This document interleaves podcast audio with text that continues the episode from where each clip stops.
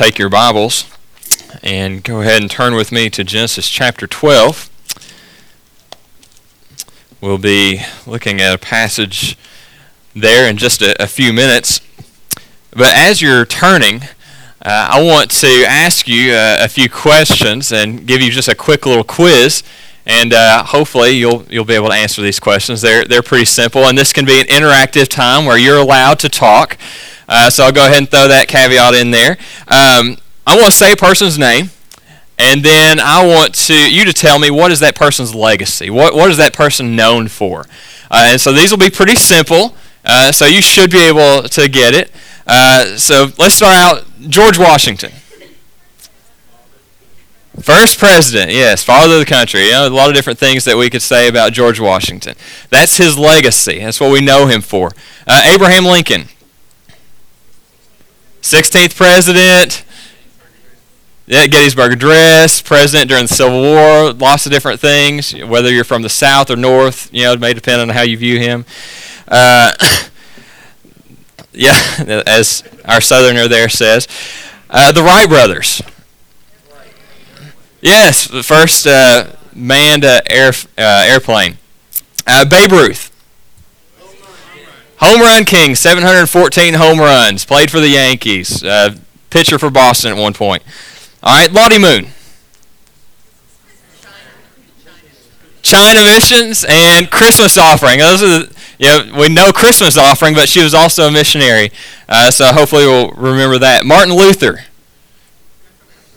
The Reformation. We got to say Martin Luther on uh, Reformation Day, even though Bill already mentioned that this morning.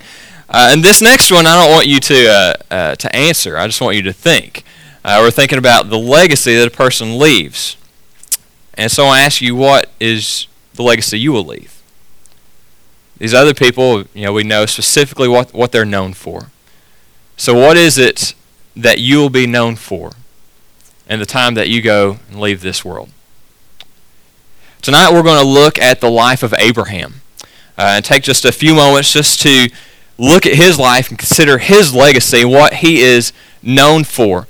And there's a lot that we can learn from him. We could really spend a whole lot of time just focusing on Abraham tonight. But I want us just to mainly just focus on a couple different things about Abraham, two aspects uh, of his life. The first that I want us to think about and remember about the legacy that Abraham has left us is the legacy of faith is the faith that Abraham displays.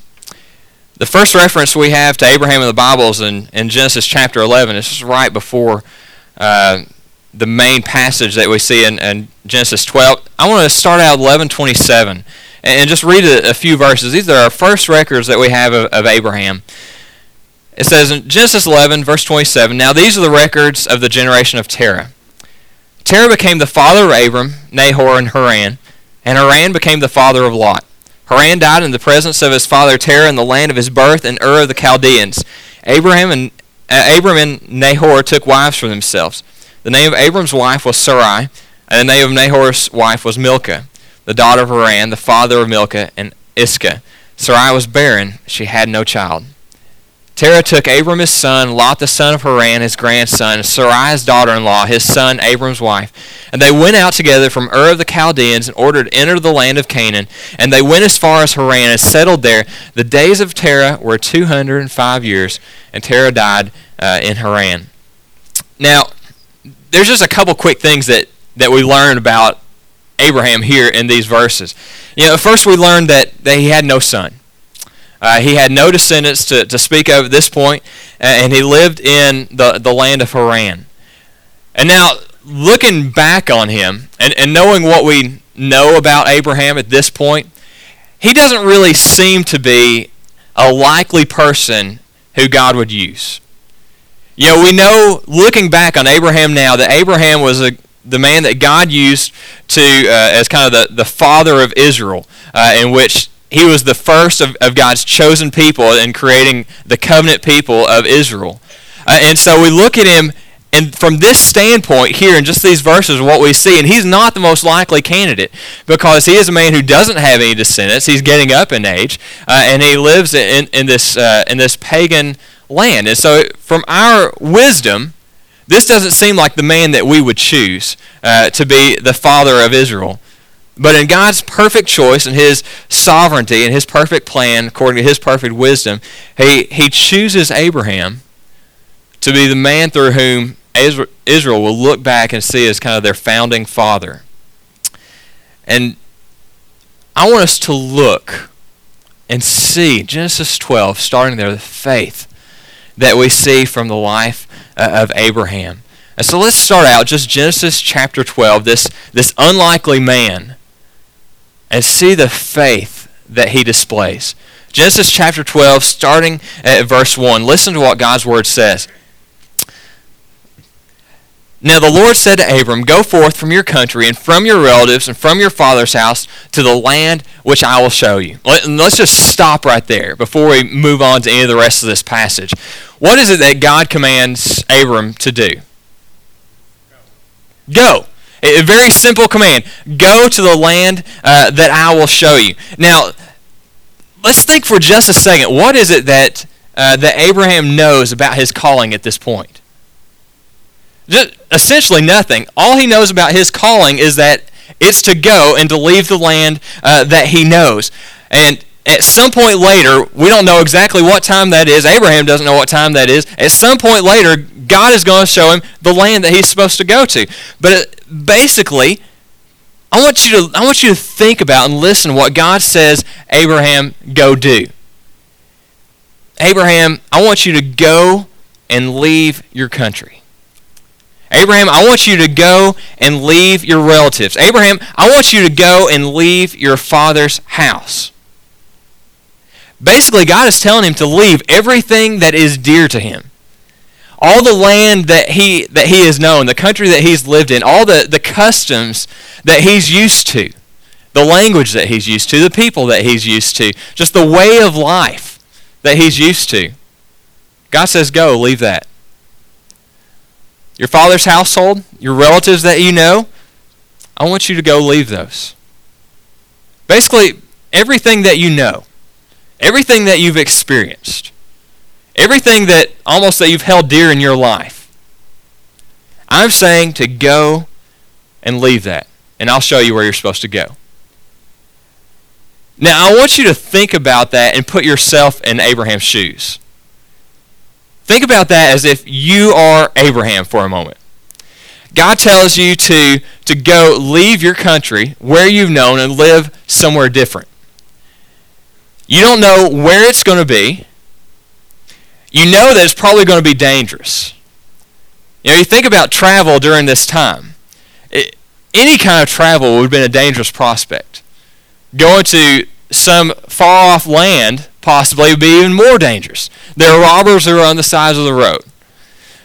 Travel itself is uncertain. You don't have the Weather Channel or the weather app on your iPhone uh, to tell you what to expect.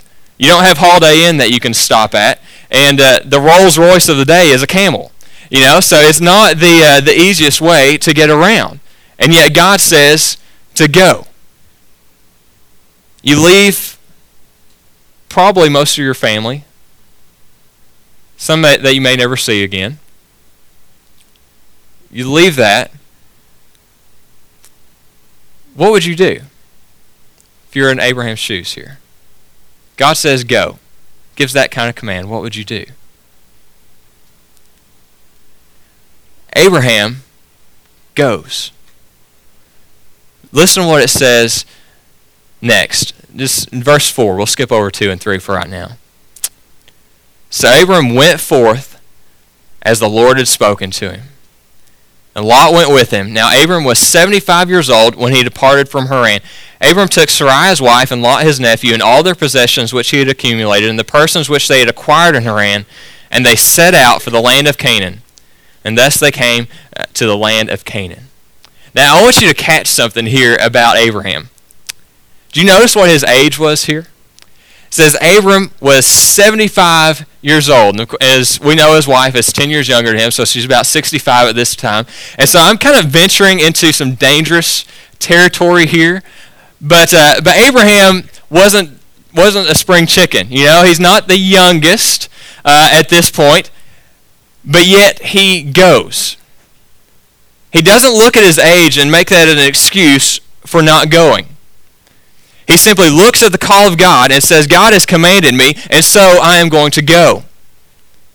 This is a picture of a man stepping out in faith, and not a man who offers up an excuse saying, I am past my prime, or I am past the time that I can really go on this kind of journey. He just simply says, I will go. And he goes and leaves his land, everything that he has known. This, uh, thinking about Abraham reminds me of a, uh, a, man that I've been reading about lately, a biography I've been uh, uh working through, a man by the name of C.T. Studd. C.T. Studd is a, uh, a, a, man who became well known in missions in the uh, late 1800s, early 1900s. He's a, a British man, and he was famous for playing cricket in, in England. And I don't know anything about cricket, but evidently he was good at it, and he was really well known for it. And when he got finished playing cricket in his early 20s, he, he really started feeling God leading him to the mission field. Uh, and so he went uh, to China uh, with Henry Hudson uh, and uh, with Hudson Mission uh, there in uh, in China, and went and spent years uh, serving in China. Even though people were telling him, "You don't need to go. It's a dangerous territory over there. You, you don't need to worry about it. There are others who can go. You are famous as a cricket player. Why don't you stay here and you can do more good staying here and and just telling people about Christ here because they know you, they'll listen to you." but he couldn't deny the call. Uh, and so he left and went uh, and went to uh, missions in China. He spent uh, he spent years there serving in China. He got to be the age of 53, and he was in very poor health.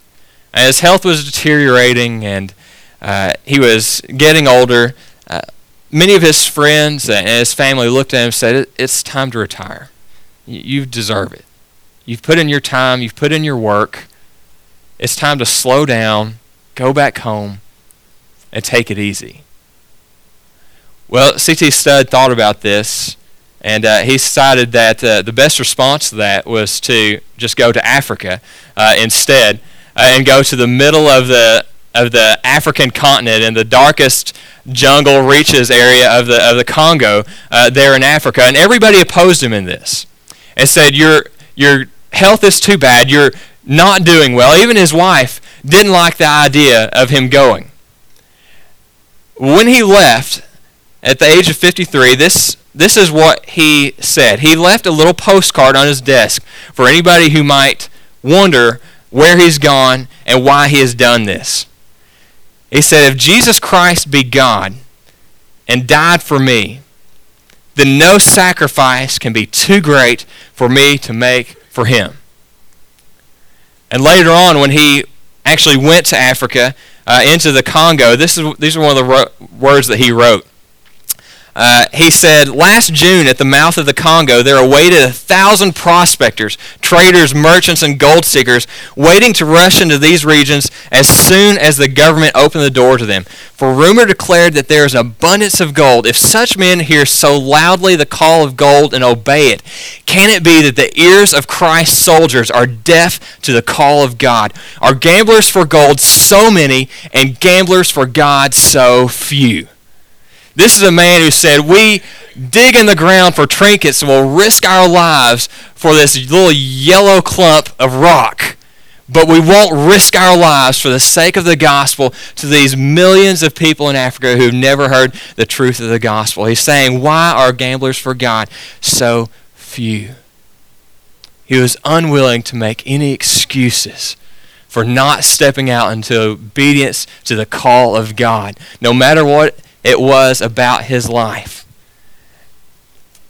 And when I think about Abraham, 75 years old, stepping out in faith, no real excuses that are offered, I get that picture of unswerving faith. Trust in God, no matter what.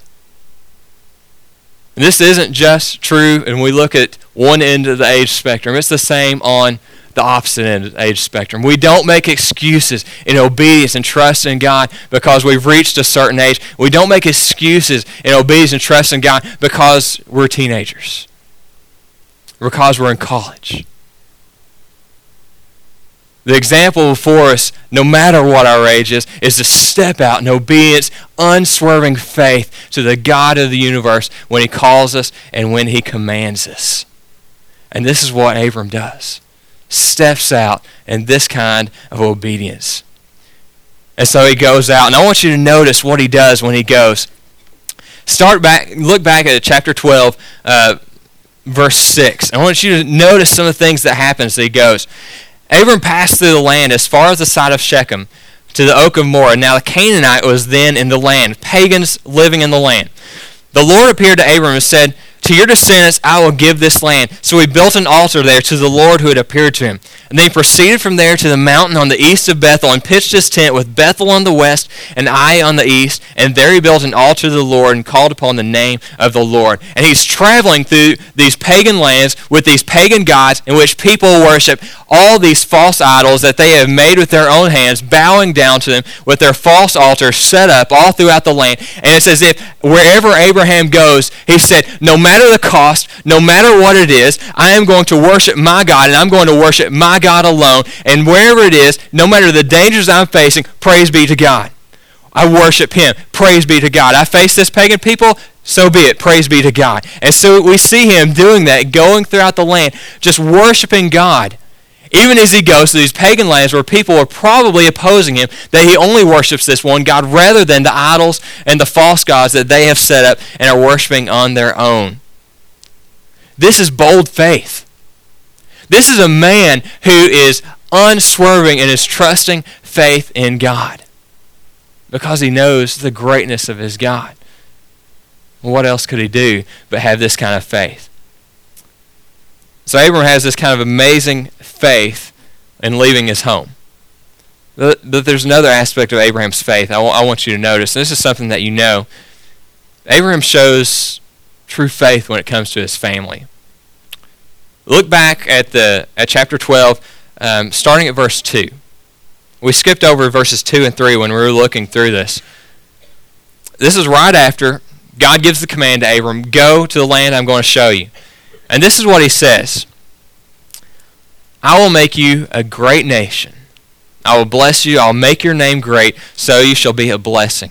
I will bless those who bless you, and the one who curses you, I will curse, and in you all the families of the earth will be blessed. God gives them this promise that he is going to make Abram into a great nation. This man who has no children of his own, who has no descendants, no heirs to speak of, God says, This promise, I will make you into a great nation. So they don't have any kids at this time. We remember the age of Abraham that we talked about. And uh, just in case you haven't you know, figured this out, this is generally past the time uh, of them having a children of their own. Uh, and so Abraham has to be hearing this and, and knowing the reality, but yet we get continued trust in God. So God makes this amazing promise that Abraham is going to be a great nation. Now flip over to Genesis 15.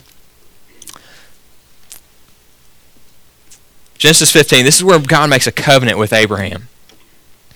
I want you to listen to what, what happens here. Genesis 15, after these things, verse 1, after these things, the word of the Lord came to Abram in a vision, saying, Do not fear, Abram. I am a shield to you. Your reward shall be very great. And then Abram offers up, offers up this question. He has to be thinking about this. O Lord God, what will you give me since I am childless and the heir of my house is Eliezer of Damascus, a servant he has? Well, it must be that Eliezer is going to be uh, my, my uh, heir. And so Abraham said, Since you have given no offspring to me, one born in my house is my heir. It has to be this guy because I don't have any kids of my own. And so then God makes this promise. I want you to, to listen to this. Then behold, the word of the Lord came to, came to him, saying, This man will not be your heir, but one who will come forth from your own body, he shall be your heir. And he took him outside and said, Now look toward the heavens and count the stars, if you are able to count them. And he said to him, So shall your descendants be. God makes this amazing promise that so shall your descendants be as the number of the stars in the sky. You won't be able to count them. What's Abraham's response? It's belief. It's trust. Look at the very next verse. says there in verse 6 Then he believed in the Lord, and he reckoned it to him as righteousness. He trusted what God says, and the word here says that God reckoned it to him as righteousness. This is exactly what we were talking about this morning. We were talking about justification by faith. God credited it, accounted it to Abraham. That God, Abraham believed God, so God takes that belief, that trust, and accounts it to Abraham's credit as righteousness. Not that Abraham was righteous in anything that he had done, that he was perfect in anything he had done, but God justifies him, make credits him to his account that he is righteous because he is trusted. Because this belief in what God has said. And so then God makes this covenant with Abraham. Look, look at verse 17, starting there. Uh, we get this picture of God going through this covenant ceremony. It came about when the sun had set that it was very dark. Behold, there appeared a smoking oven and a flaming torch which passed between these pieces. And on that day the Lord made a covenant with Abram, saying, to your descendants I have given this land, from the river of Egypt as far as the great river, the Euphrates. God makes a covenant with him, saying, I make this solemn promise that it will be that this is what will happen. So shall your descendants be. And Abraham trusts God. This is amazing faith. And this is what we see exercised in Abraham's life at many different times. You remember the one of the, the greatest things that Abraham is known for. You remember the passage of Abraham and Isaac going up on the mountain. One of the, one of the most famous events uh, with the uh, with the life of Abraham.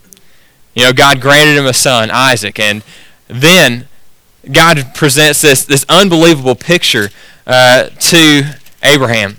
Uh, flip over in your Bible to uh, Genesis 22. We'll look at this briefly. Genesis 22, starting at uh, um, verse 1. I just want you to listen to what God calls Abraham to do. Now it came about after these things that God tested Abraham and said to him, Abraham. And he said, Here I am. He said, Take your now your son, your only son, whom you love, Isaac, and go to the land of Moriah and offer him there as a burnt offering on one of the mountains of which I will tell you. That's it. There's no explanation. There's no laid out saying, this is why I want you to do this, or this is what I'm going to do when we go there. Just, this is blatant, bold command. Go to the Mount Moriah, take your son, offer them as a burnt offering. You know, most of us have been hearing that since we're kids uh, in Sunday school, so we're we're almost kind of dulled, deadened to what that's really saying.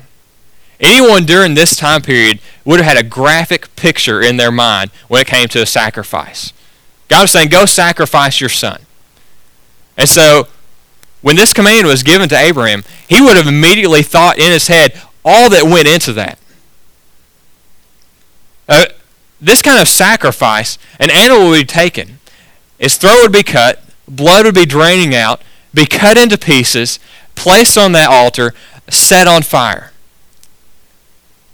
And so God says, I want you to go do this same thing with your son. And Abraham would have immediately thought in his mind all the grisly, horrible details that would be involved in that kind of sacrifice his only son. And what's his response? He goes. I want you to listen. I want you to listen to these two things that are said. Verse 5. Listen to what he says. Abraham said to his young men, Stay here with the donkey. I and the lad will go over there, and we will worship, and we will return to you. Hold that in your mind. Verse 7. Isaac spoke to Abraham his father and said, My father. And he said, Here I am, my son. And he said, Behold the fire and the wood, but where is the lamb for the burnt offering? So Abraham said, God will provide for himself the lamb for the burnt offering, my son. And so the two of them walked on together. Here we see two of the greatest statements of faith that we see in the Old Testament. Amazing statements. God says, Go sacrifice your son.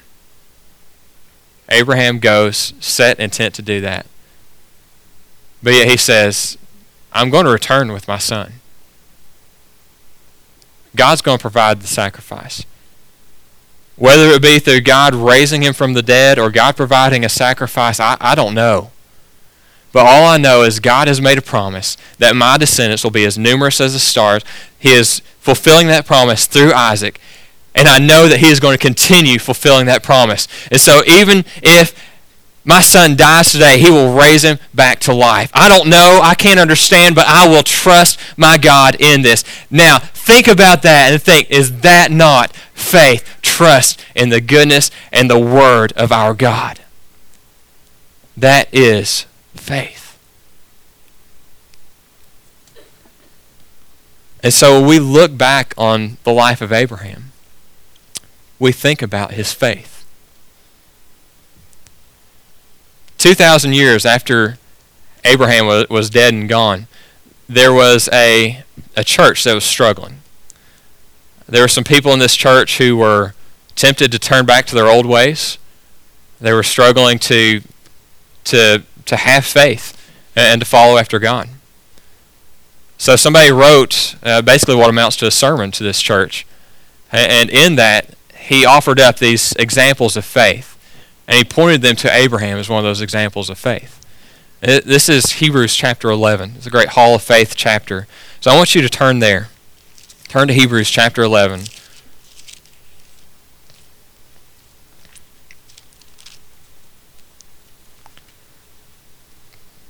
Hebrews chapter 11, verse 8.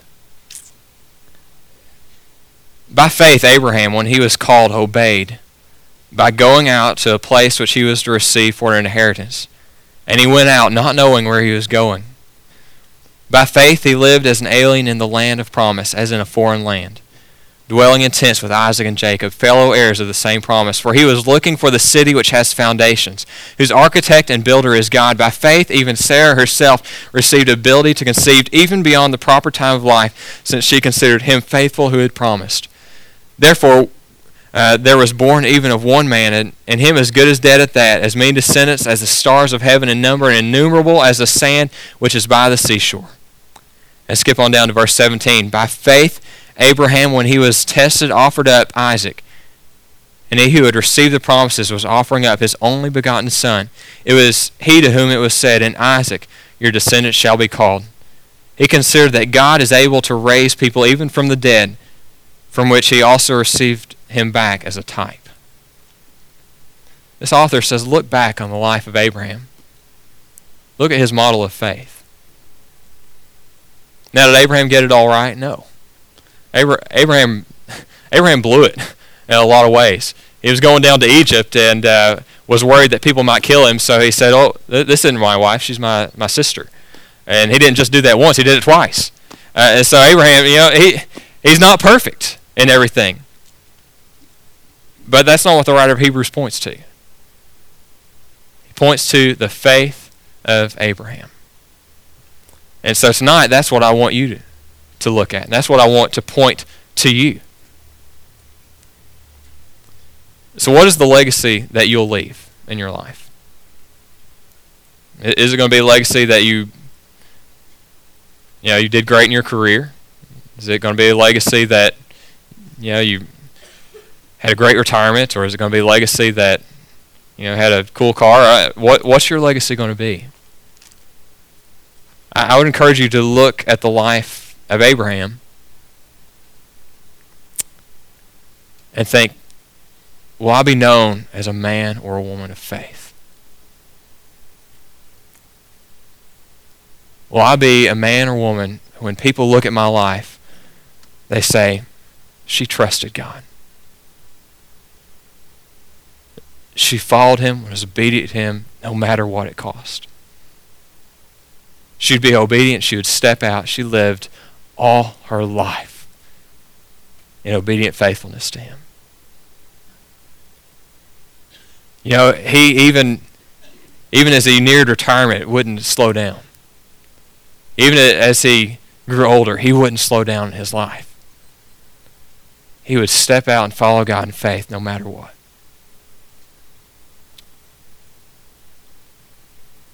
May that be what you and I are known for. That kind of legacy of faith. Trust, obedience to our God. Because He is worth it. He is worth following no matter what the cost. Let's pray. God, we, we are grateful for the example of Abraham, and we're thankful for your word that has laid out to us how we're to follow you. God, I pray that you'll help us to be obedient in that. God, I pray that we won't be satisfied with the stuff of this world, but that we will hunger to live our lives in faithful following after you, no matter what your word says, no matter what you call us to do. Help us to be obedient to that. Now, God, as we go into this time of congregational meeting, I pray that you will bless this time.